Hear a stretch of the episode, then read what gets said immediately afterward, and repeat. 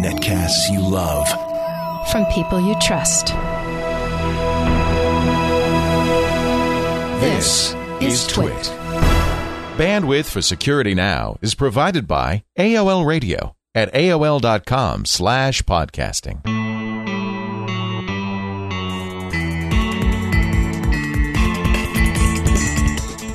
This is Security Now with Steve Gibson, episode 83 for March 15th, 2007. Vistas UAC. Security Now is brought to you by Astaro, makers of the Astaro Security Gateway, on the web at www.astaro.com. And by Nerds on Site. Looking to grow your IT service business? Find out how Nerds on Site can help. Visit iwantobeanerd.com. Time for Security Now, our favorite security podcast. Well, frankly, my only security podcast, but it's still my favorite. uh, and and our, my favorite security guru is here, and that's for sure. And that's Mr. Steve Gibson from grc.com. Hi, Steve. Hey, Leo. Great to be back with you. We are, uh, we are, of course, uh, going to talk about something new in a moment. Uh, the actually, I'm very excited about this: the user access control, the UAC feature in Vista, and whether it really does protect you. But before we get to that, uh, do you have anything from previous episodes you'd like to? Believe, believe it or not, we've yes, we've basically we we've basically snuck in an entire show on uh, on maintaining full radio silence on Windows Wi-Fi. Well, it started You know, when we were talking about this free public Wi-Fi that pops up on Windows from time to time, uh, and what it was, and how and how now Microsoft has offered a fix, but never told anybody about it, and you have to explicitly download it. That's what we talked about last week. And if you didn't hear last week's episode, you should absolutely download that update. Right. So that was our second mention. Then the week before, episode 81, we had we had talked about we, we, we actually showed the dialogues required to to turn off the functionality, which is sort of th- th- this promiscuous connect to anything that I hear, and also this this idea of broadcasting the the names of any networks you had connected to before, which by default Windows tries to do. Right. It turns out that it's it's trying to do that still even after you've got the update because Microsoft added a checkbox to one of the configuration dialogues which is checked by default and you have to go turn it off. So here in our fourth serialized how to get Wi-Fi just to shut up, um, we have additional instructions. People can, if they go to the show notes for this episode 83, I've got a link back to the new and enhanced instructions for th- that are over now on episode 81's notes. So episode 81 show notes are enhanced with this additional information, and this episode links back to those. So this is So- if you installed the patch that Microsoft offered in November to fix wireless zero config. It there's still it's still promiscuous unless you uncheck Yeah. this box. Yes, it is. It, there is a, a box which is uh, which enables it to connect to networks which are not broadcasting, and so if the networks are not broadcasting, then your computer does. I mean, it's just like and this okay. is is this ad hoc only or is it infrastructure networks as well? uh, it's both. Oh wow. and and so anyway, the the the idea is, you know, in, in fact, I realized, okay, I started using the the term maintaining full radio silence. Yeah, that's a good way to talk about it. Yeah. as the you know the the famous jargon and you know i mean that's what we want we want to be able to carry a laptop around if we forget to disable our wi our wi-fi we don't want it sending out stuff of any sort. We want full radio silence. And so it turns out that following the instructions that are now on the show notes for 81 with the update which we talked about in 82 which we're all pulling together now in 83 when we first opened the topic in 80 we basically we, we basically snuck in a whole a whole security now episode on maintaining full radio silence I should just for- take those chunks and edit them together, and we have episode uh, 84 ready to go. And then the other news is we had a, a second Tuesday of the month with no major uh, Windows security updates. Wow. Now that doesn't mean there were no major Windows security flaws. We've learned, Uh-huh. and and often Microsoft will just uh, say, "Well, a patch isn't ready, or we're we're, we're not going to elect to ship it out." Uh, as I remember, I saw uh, that in fact there were several critical flaws in XP, at least uh, that Microsoft wasn't ready to patch yet. So those flaws are still there. Uh, presumably, will be patched next Tuesday. But I don't think anybody said there are any flaws in Vista, and that's that's actually very encouraging news. Well, and I don't think they'll be patched next Tuesday because I mean, I mean, oh, I you meant n- next month. patch Tuesday, Yeah, next right, patch Tuesday, right, yeah, right, yeah. right. Yeah, Microsoft's Right. doing it the second Tuesday of every month now. Unless there's something really serious going on, and sometimes they'll they'll do a quick patch. And of course, several times, I guess it was last year, we saw them do that, where Yeah. they would catch up. They said, okay, you know, this will not wait for our standard monthly cycle. We've got to get Right. this done now. Well, I'm I, I have to say, and we're going to talk about it today a little bit about Windows uh, Vista security. But uh, I am encouraged. You know, Vista's been out now officially for more than a month, almost a couple of months, and uh, I haven't seen any major exploits. There've been, of course, people have been attacking the Windows authentication, um, but you know that's I don't care about that so much. Uh, well, in fact, I think it was on one of your other podcasts you were talking about, or it might have been Diggnation, where uh, anyway, so one of these podcasts I, I heard mentioned that there was now a a tool that would generate valid uh, keys for installing Vista, and that it was possible that you know somebody else could come along with an a, a correct key, Right. which Microsoft would say, "Oh, I'm afraid that's already been used. You can't use that." yeah, that, actually, that I'll to update you on that. Uh, that we were talking about that on Windows Weekly. Um, You and Paul, it turns yeah. out that was a scam, a bogus. bogus. It was f- phony, and in the people who claimed to have actual keys generated by this thing were were either lying, and the guy who wrote it admitted it. He said, "You know what? Twenty five uh, characters, uh, mix of alpha and numeric, too big for any key brute force key cracker to solve." So uh, it, I was I lied to you. Uh, Ah, however, that doesn't mean that the hacks don't continue. There's now a BIOS hack uh, to to change the to, to disable authentication. So um, the the hackers go on trying to crack into Windows Vista, and everything I've heard about this latest one is that it does in fact uh, work, and it doesn't have that really. You know, somebody pointed out that this this key cracker, if it had worked, would wouldn't be stealing from Microsoft; it'd be stealing from other users because Right. you'd you'd be coming up with a serial number that these other users might in fact legitimately have.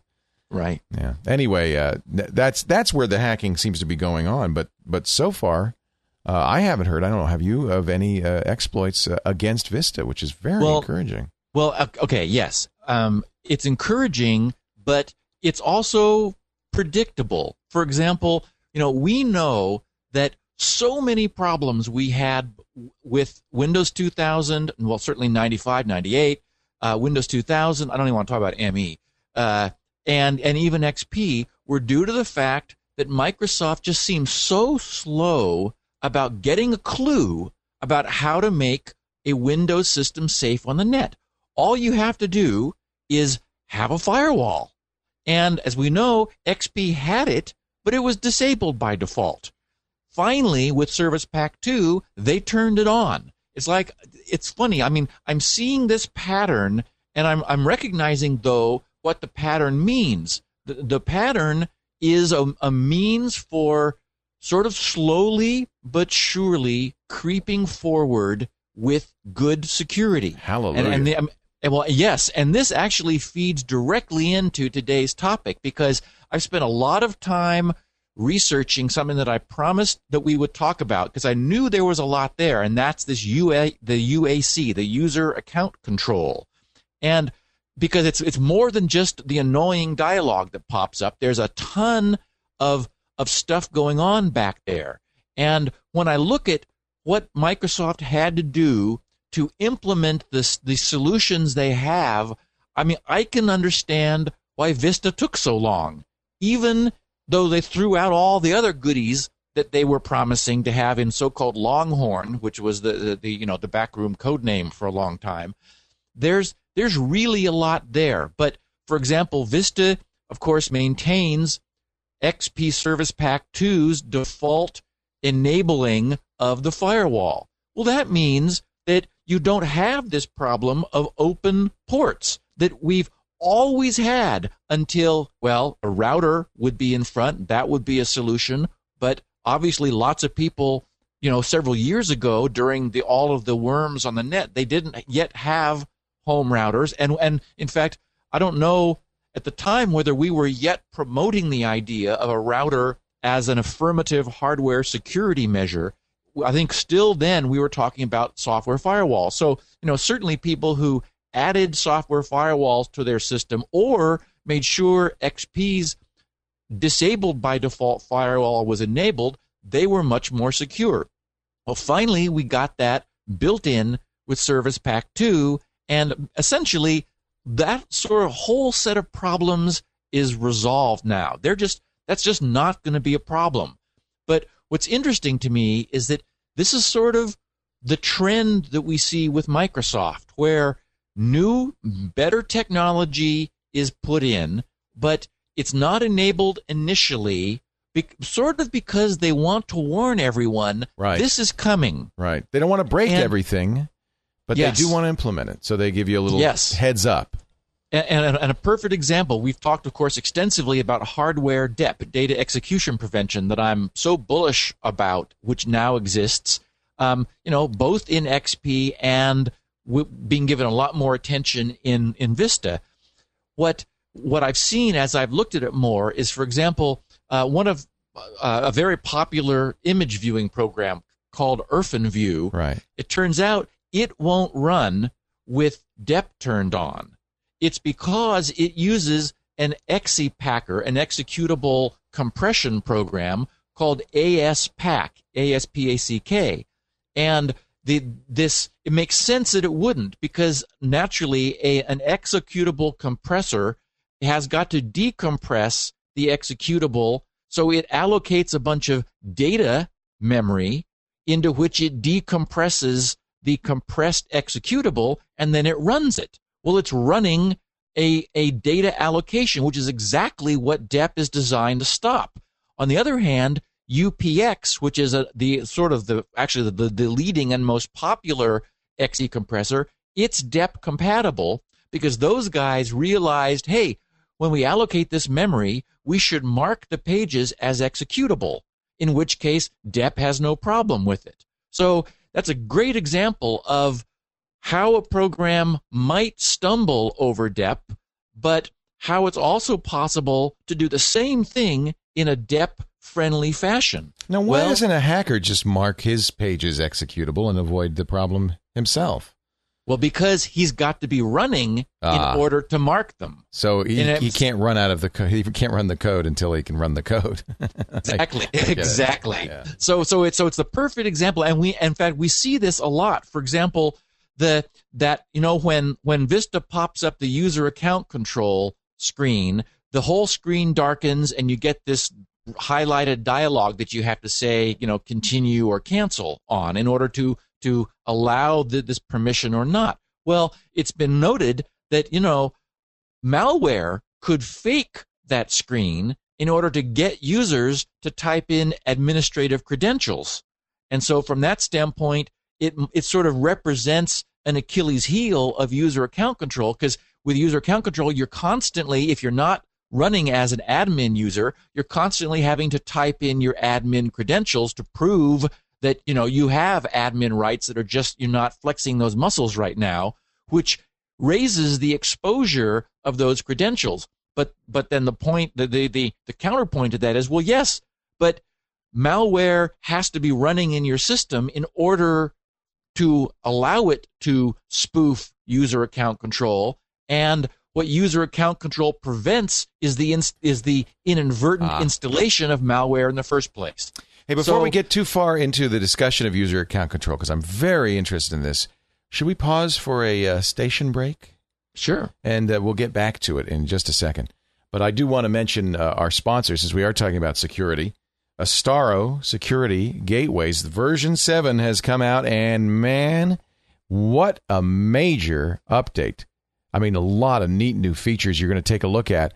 Uh, of course, you know the Astaro Security Gateway is a, a device uh, that runs software that gives you a complete solution, soup to nuts for security. I mean, everything from VPN to uh, to hacking, uh, intrusion detection. Uh, you get email security, antivirus, anti spyware. You get web filtering. You get spam protection. All of that in an easy to use device, and all, of course, the network protection stuff that you'd expect. But now with version 7, there's some new features a centralized email encryption strategy, which means you get email encryption and decryption at the device instead of at the desktop. So your users is completely transparent for them. A great way to implement S/MIME or OpenPGP standards. It now has SSL on VPN. Yay. Scalable via clustering, so you can get as many as 10 Astaro security gateways working together to really give you uh, and without load balancing. I mean, to really give you some uh, some powerful growth capabilities.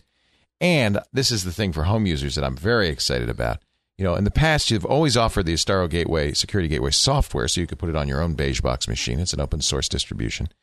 Uh, but now, and in the past, what they've done is they've charged you 79 euros, and you'd have a subscription to all the other features: the web filtering, the spam, the updates for the antivirus, and the anti spyware. Well, they've they've waived that subscription fee if you're uh, 10 users or 10 IP addresses and uh, up to a thousand concurrent connections. So it's for home users, it's now completely free for all of the goodies Astaro can offer. This is really a great deal. If you want to know more about Astaro, uh, visit their website, A-S-T-A-R-O dot com, A-S-T-A-R-O dot com, or call 877, the number 4 Astaro, and they'll schedule a free trial of an Astaro security gateway in your business. We thank Astaro for their support of Security Now. So, you know, some people complain sometimes about that user account control uh, screen, the fact that it it's a separate screen. For instance, I notice some programs don't work. I use a uh, a program called Synergy that allows me to share my mouse and keyboard over the network, and it's befuddled by that screen. I guess that's also to defeat some hacking. Yes, in fact, it, it's it's much more going on there than meets the eye let me finish with this with the sort of the concept that I was that I was. Um, oh, I'm uh, sorry. I didn't mean to interrupt no, you. no, no, no. It's fine. Um, Irfan, uh, Irfan of IrfanView fame is now under tremendous pressure. Yes. To get IrfanView to be compatible with DEP. So even though it's disabled by default, some early adopters, like all the people we're preaching to, are turning DEP on. They're discovering IrfanView's incompatible. They're sending him support email Good. saying, "Hey, this doesn't work." Something so he could fix easily, I'm sure. It and and it's funny because I saw someone forwarded me his response, which and I'm not sh- what sure what his native language is, but it was pretty clear it's not English and he was like, "What's what's going on? All of a sudden, everyone's complaining about this." You know, and I'm thinking, "Well, can you say security now?" And and the importance of turning on hardware DEP. So so so so this is an exactly analogous thing to certainly what happened back in the early days of software firewalls. Early adopters who were security conscious turned this on, and they were the people who were aware enough to understand sort of, you know, the the the UI uh, um, complexity and sort of the downside of being an early adopter, they put pressure on anything that was incompatible to get it fixed. So essentially, the way was paved for Microsoft then to come along later and do a firewall built into Windows that would just be able to be turned on. So similarly, here Microsoft has DEP, and thanks to us bringing it, um, it, it, to attention, and of course, Vista with, with Vista's increased security, there is now pressure on developers of applications which are not DEP friendly to fix that. So, what I can absolutely foresee is that some point in the future, DEP will be enabled by default, but it won't be until all of the early adopters have put pressure on applications and sort of moved incompatibility from more of the well yeah that's another problem so it's not worth turning dep on. They've we've essentially moved it to where dep incompatible or unfriendly programs are enough in the minority that it's sort of more their fault for being undep friendly rather than, than than expected. So so and and and we'll as we talk here about user um, account control, that there's all kinds of aspects of what Microsoft has done in Vista, which, as I have explored it, I've come to the conclusion that, you know, slow as Microsoft is, you know, glacial, in fact, in moving, it's very clear to me with Vista that they they really got it. I mean, they the light finally lit up and said, security is the big deal. We have got to resolve this. And, you know, I mean, this was essentially Jim Allchin's final gift to Microsoft. He was there for 17 years and, and he resigned the moment Vista went out the door. He said, "I am done," hmm. because he was he was the head of this project with a with a long, deep career in networking and understanding this stuff. And you know, and, and what what we end up with is essentially a system which throughout the system it's putting pressure on developers. It's doing it gently, just as the, the existence of DEP does, sort of in the background, but there is pressure nonetheless. A perfect example is what you were just saying about how people are, are upset or complaining about this UAC, the user account control permission dialog, popping up so much. It turns out that you can, an application developer can completely control that so that it isn't popping up when it's ah. not necessary. Ah. But by default, unless you mark your application as UAC aware, then Microsoft falls back to the default behavior of of like essentially popping it up too much because your application hasn't provided the granularity which is available in Windows. A perfect example is is my little Securable app that I wrote a couple months ago. I made it Vista compatible by specifically appending what's called an application manifest to the executable to declare that this thing needs administrative privileges because as we'll remember, I am installing explicitly, briefly, I'm installing a, a kernel driver in order to access the chipset's hardware directly in order to to get underneath um, any disabling that the BIOS or Windows may have done. I want to actually see what the hardware is telling me. The only way to do that is from ring zero in the kernel. So Securable announces right up front, hey, I'm going to need admin privileges. So anyone attempting to run Securable in Vista is immediately presented with this UAC dialog. Well, it would be possible, and Microsoft provides complete documentation for, for making that more granular so that, for example, you could run Securable, and if there were more to it, I mean, Uh, basically you run Securable and it simply shows you the results. So there was no UI process to go through, which is why I have that dialog, the user account control dialog presented right up front. But for example, it's very possible for a more complex application not to show you that dialogue until you actually do something that will at that you know in that user interface event will will need those kind of privileges. A perfect example is setting the clock. If you look under Vista at the just the standard old clock setting dialog, the button that you have to push to change the time has a little shield on it. That shield over time will come to be associated in users' minds with, oh, this is user account control. So Microsoft has designed an icon which can be attached to buttons, which just to sort of show users if you push this, we're going to ask you. And so it creates a little bit of sort of interactivity. I mean, even pre-pushing interactivity because the user can can adopt the expectation that they're going to be asked for credentials if they're not logged in as an admin user. So, so the idea is that all of these things they put pressure on the developers. You know, your application can be more friendly if you do the following things. Well, in the process, it is substantially more secure also. And so what'll happen is this will this behavior will end up over time pervading applications which become Vista aware.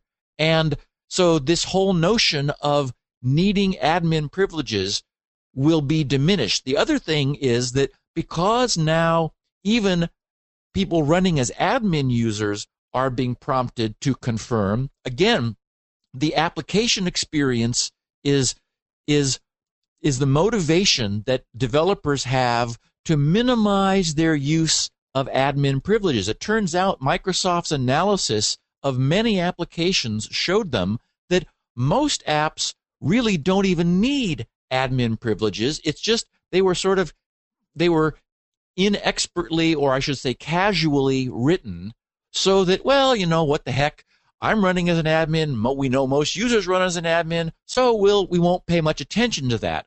Well, thanks to Vista not even running admins as admins, which I'll talk about in a second, it turns out that all applications which were sort of assuming admin privilege even when they didn't need it, they're now popping up these dialogues, which can be easily pre- pre- um, prevented just by having the developer pay more attention to whether admin privileges are really necessary or not. And I mean, just that simple this little bit of pressure is going to end up changing the experience. It's going to it's going to make applications more friendly under Vista by by essentially never showing this user account control dialog because there was a little pressure on the app on the application writers to do the right thing. So by default, so, the application, if the application writer doesn't do anything, uh, opts for the highest level of security. Just assumes that you have no access to do anything. Well, yes, and and Microsoft recognizes that there are apps, old apps, for example, that are no longer being maintained. Companies have gone out of business. You know, you still want to be able to run those securely. So if the application doesn't identify itself as being Vista aware, then Microsoft defaults to the behavior which we're seeing from most existing applications at Vista launch time, mm. which is, you know, this is a lot in your face it's not too bad. I have up. to say, it isn't too bad. Uh, uh, I I think though that really it does respond to a problem that I've seen in both uh, XP and Windows 2000 of applications not running at all if you're not an admin.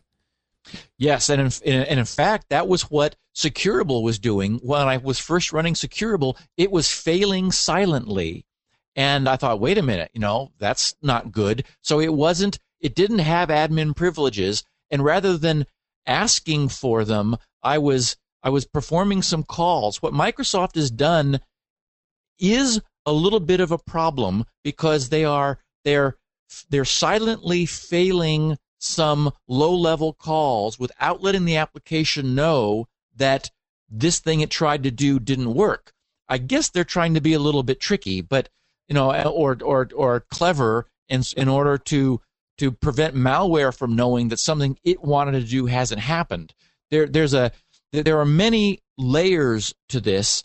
They've got something called um, UIPI, the User Interface Privilege Isolation, which is another new thing in Vista. We've never had it before. It's again really uh, a long time in coming, but will do a lot to enhance desktop security. The idea is that they've added a new abstraction for applications called integrity levels. You can have low, medium, high, or system integrity. And many things uh, that go on in terms of the system communication depend upon the level of integrity. For example, a, a lower integrity process cannot um, validate a window handle, which is something that goes on in the API of a process with higher integrity. You cannot send it a message or post a message to a process with, a, with a higher integrity level. Um, there are other things that hackers often do, known as a- attaching a thread or a journal hook to an application, and injecting DLLs is a, is a common means for for sticking a D, one of your own DLLs into a privileged application and getting it to run there. All these things were fundamental, I mean, long-standing, fundamental, serious security problems in Windows. So Microsoft is sort of inching forward. They they couldn't turn that stuff off because it would break too many things. So they said, okay, let's create a new abstraction. This notion of how much we trust applications. And so, for example, Internet Explorer runs at the lowest level of integrity, as does email applications, because they're communicating and they're they're more potential vectors for trouble. So those programs have absolutely no need to be reaching out and touching other applications on the desktop. But by default, Windows was designed, for example, a macro recorder could could attach to another process and send it keystrokes. That's how macro um, recorders and, and macro playback operates is you're able to sort of send messages to an app, to a program as if you were the user typing things or, or, or clicking the mouse. Well, malware is able to do that also in order to, to cause, you know, obviously malicious things to happen. So this long-standing behavior, again, Microsoft is slowly turning down the, you know, tightening the screws on this, saying, wait a minute, for for things that are we don't trust as much, we're going to limit their ability to access other programs. Well, now this will break some things. Microsoft is is unable, as we've seen, for example, w- with the kernel patch protection, they're unable to simply shut down all kernel modification in 32-bit Windows as they have for 64. So they're saying, look, we're going to be really resistant to this kind of behavior and and sort of try to moderate how much they push back. But what's very clear as you look at what Microsoft has done throughout Windows Vista is there is some finally some real pushback from the OS onto applications saying, look, it's time for us all to clean up our act. It's time for us to start behaving ourselves. And you can you can read the handwriting on the wall that this is going to be increasingly enforced over time until eventually, Leo, I, I can say, I can foresee the, the time when Windows ends up being the most secure operating system around. What I'm really hearing you say is it actually explains a lot. The people like uh, Chris Pirillo who have decided to go back. They they don't want to use Vista. They're going back to XP because so much stuff doesn't work. What they're really running up against is uh, what we've always said all along. You, you, it's a trade off security for convenience and, and security for compatibility. And uh, in a way, it's encouraging to me that Vista is not compatible with some of these applications. It can't be if it wants to be secure. Well, yes, and in fact, we also hear. I mean, I did a lot of research. I, have heard, um, in, in, fact, even, our friend uh, jo- Joanna Rutkowska, who are, are who created the the blue pill system. She's poked around at UAC some, and she commented that initially that well, first of all, that this, one of her main systems she's using all the time is Vista. She's moved over to it, and she was seeing that she was getting the UAC pop up a lot initially, and that it quieted down. It stopped being a problem. And so I think it's it's clear that it's also a function of what kind of user you are. Certainly Chris is a power user. He's installing things all the time. He's experimenting with stuff. He's, you know, he's a different profile than your typical, you know, buy a new Dell laptop at, you know, Circuit City and basically take it home and plug it in and don't do anything with it because it's got all the stuff in it already that you need. Well, and, and that's so, what I've been saying. If you're getting a new computer and, and you don't have legacy hardware and software, absolutely go with Vista. And if you're not, if you're upgrading, you might want to wait just because of these compatibility issues. Well, again, I, I, for, you know, for myself, I'm happy at XP and I also saw. Well, you, you know, were happy things... in 2000 until about a month ago. in fact, you still true. run 2000, don't you?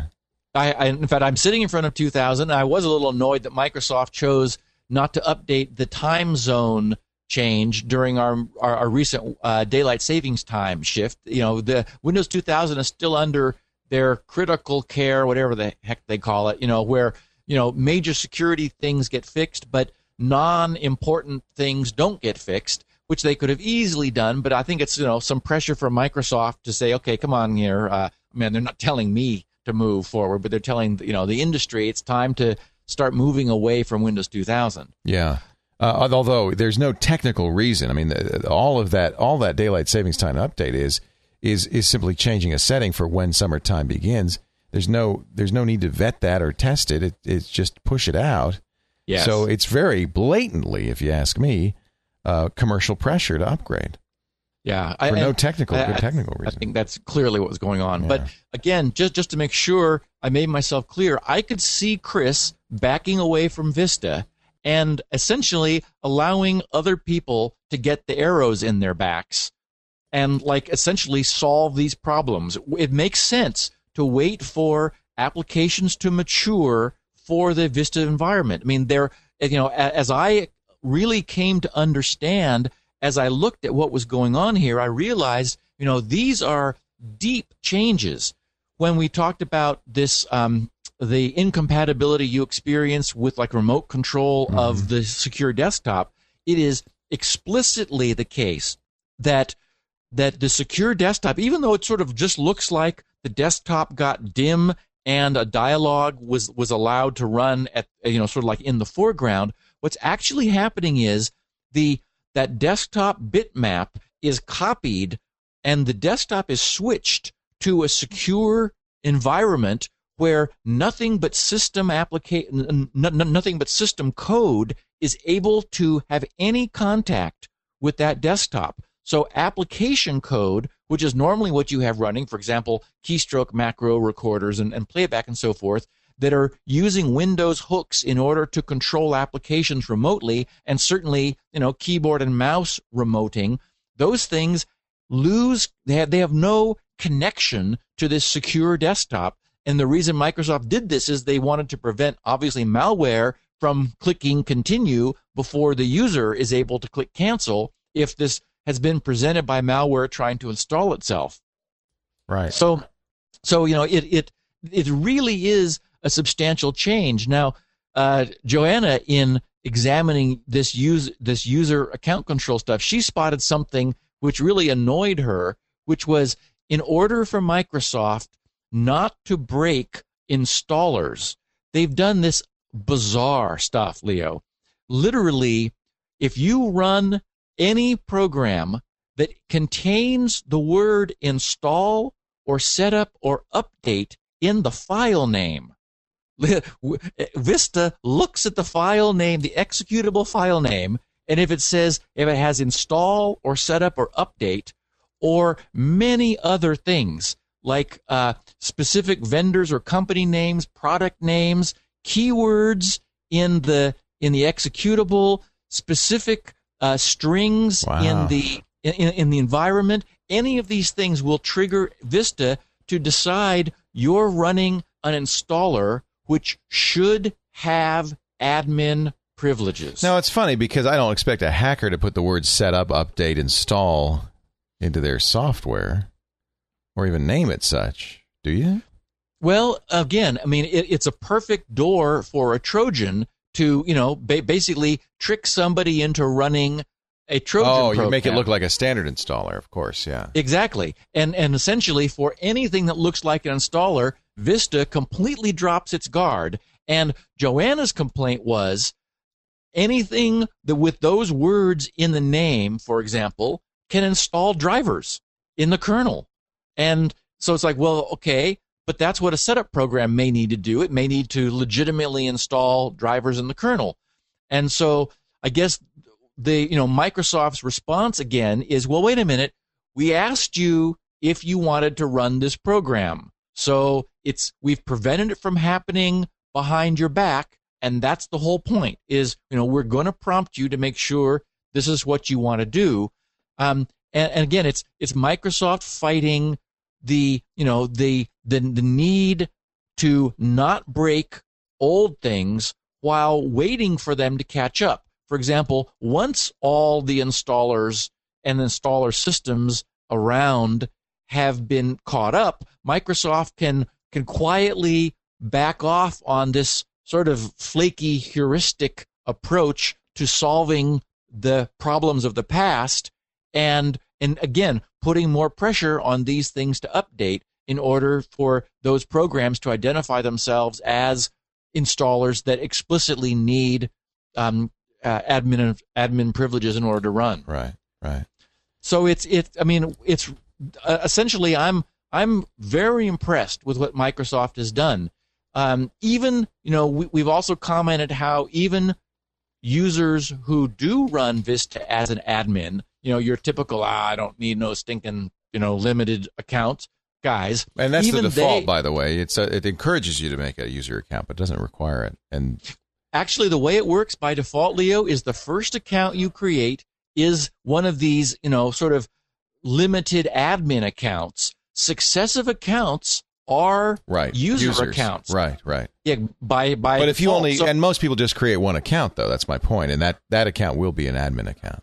Yes, it will. Now, what's interesting though is at logon, two separate tokens, two separate privilege tokens are actually created by the operating system. It creates a privileged user, but it also creates what they call a filtered standard user. And that's what all, everything you do runs under. Ah, That is so you really because- aren't running as an admin, if even if you're running as an admin. Yes, that that is what's so cool, and that's it's one of the things that I didn't understand is that you you are you absolutely are not running with admin privileges, even when you log on as an administrator. You get this this filtered, limited, standard user token, and that's the that's the privilege under which Explorer XE, not not Internet Explorer, Explorer XE, the main desktop shell, which is the the parent process for everything else you do, that is running as a standard user, and and it's it's called a filtered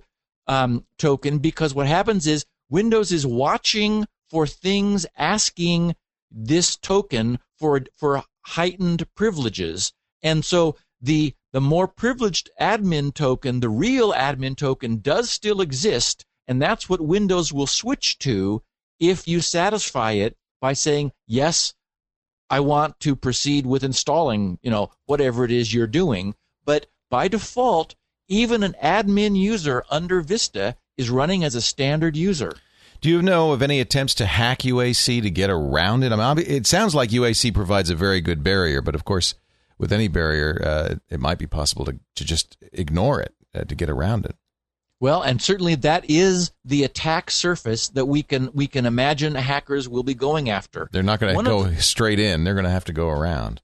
Exactly. One of the things that I have seen as I'm as I've looked at at what Microsoft has done is that all the things that all of us have known have like have always been wrong with Windows, they have fixed. This notion of inter the the, the too easy inter application communications. Well, they've created this integrity level concept to like to mitigate that threat and, and to prevent DLL injection while while still not breaking it completely they've made it less accessible and you know certainly um, data execution prevention and the address space layout randomization ASLR to to make things load in unknown uncertain locations to prevent hackers from being able to jump to code at known fixed locations in the system. I mean basically they've they've sat back and they've looked at everything wrong and with windows vista they said okay we can't just lock down on this because things will break but we're going to make it very clear that we are in the process of locking down on these things which is why i'm so encouraged. I mean i you know i'm as you know i'm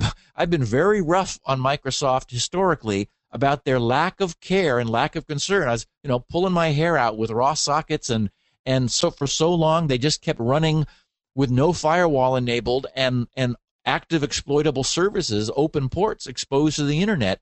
You know those things are fixed and this what what vista represents is a major psychological mindset change about where windows is going. I mean it is i'm not surprised that chris pirillo has backed off from it because it's so new and they i mean what he's feeling is he's feeling that pressure.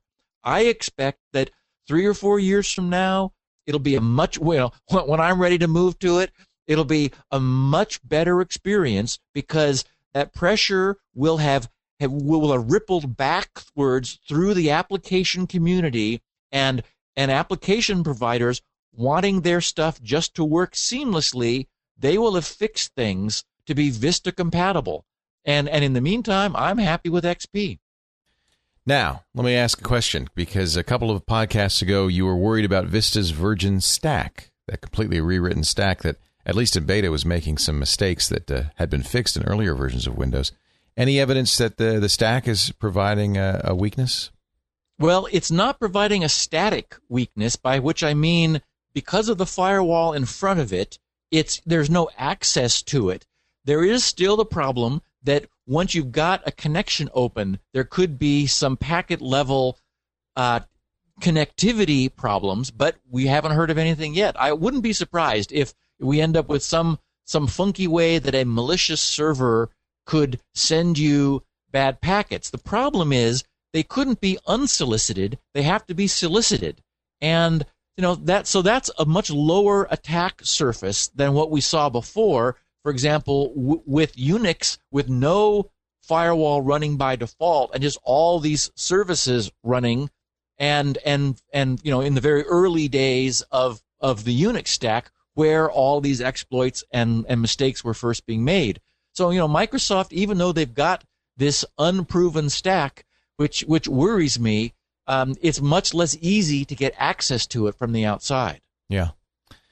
Well, I have to say, uh, I'm I'm excited, and I'm uh, you know I've been very happy running Vista, uh, um, both in emulation on my Mac and uh, on uh, on uh, at least one of my PCs. I can't run it on another one because Adobe Audition does not work with Vista, and yep. it doesn't seem to have any timeline when it will. Somebody told me that. Well, and and, and you, you know, Leo, totally makes sense too, because as we know, Vista completely revamps the whole audio right. subsystem in right. order to add DRM. I'm sure it's a it's a major thing to rewrite, and and it's based on old code, uh, Cool Edit Pro. So uh, I have a feeling it may be that. Uh, in fact, some have indicated that perhaps Adobe won't even do an audition for Vista, but just start a whole new application uh, like Soundbooth uh, from scratch.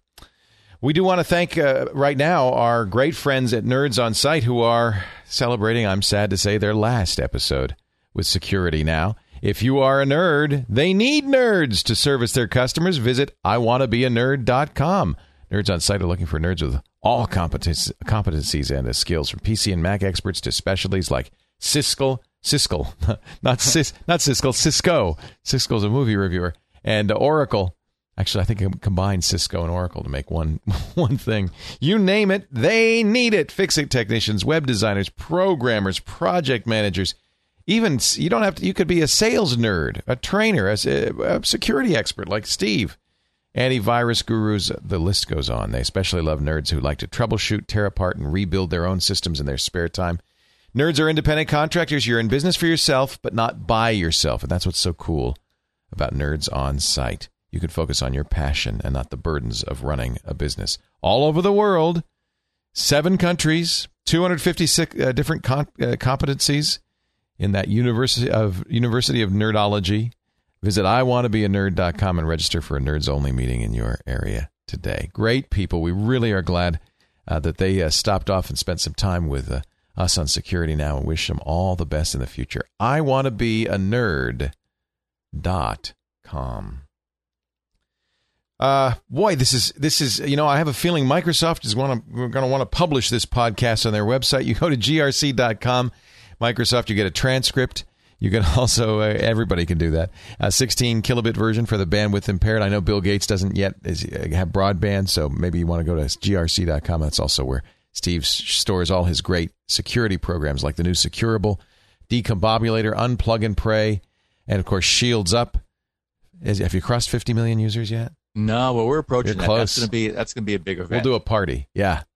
Uh, grc.com. And of course, that's where SpinRite lives too. Everybody's favorite, my favorite disk recovery and maintenance utility. If you've got a hard drive, you need SpinRite at grc.com. Next week, it's uh, question and answer time. Yep. Got, Yep. We'll, we'll we'll do a dozen of our listeners' questions and answers, and to answer the question that they ask, uh, how to send that, you go to grc.com slash security now. That brings up our main and growing security now page. Scroll all the way to the bottom, and there's a web form. Just fill it out. You can put a name and uh, and tell us wh- whereabouts you're calling from. Send your uh, you know click the send button to to post it to me. I'll receive it, and uh, we'll we'll get to it next week. Thank you, Steve. Have a great, safe, secure week, and we'll see you next time on Security Now. Security now.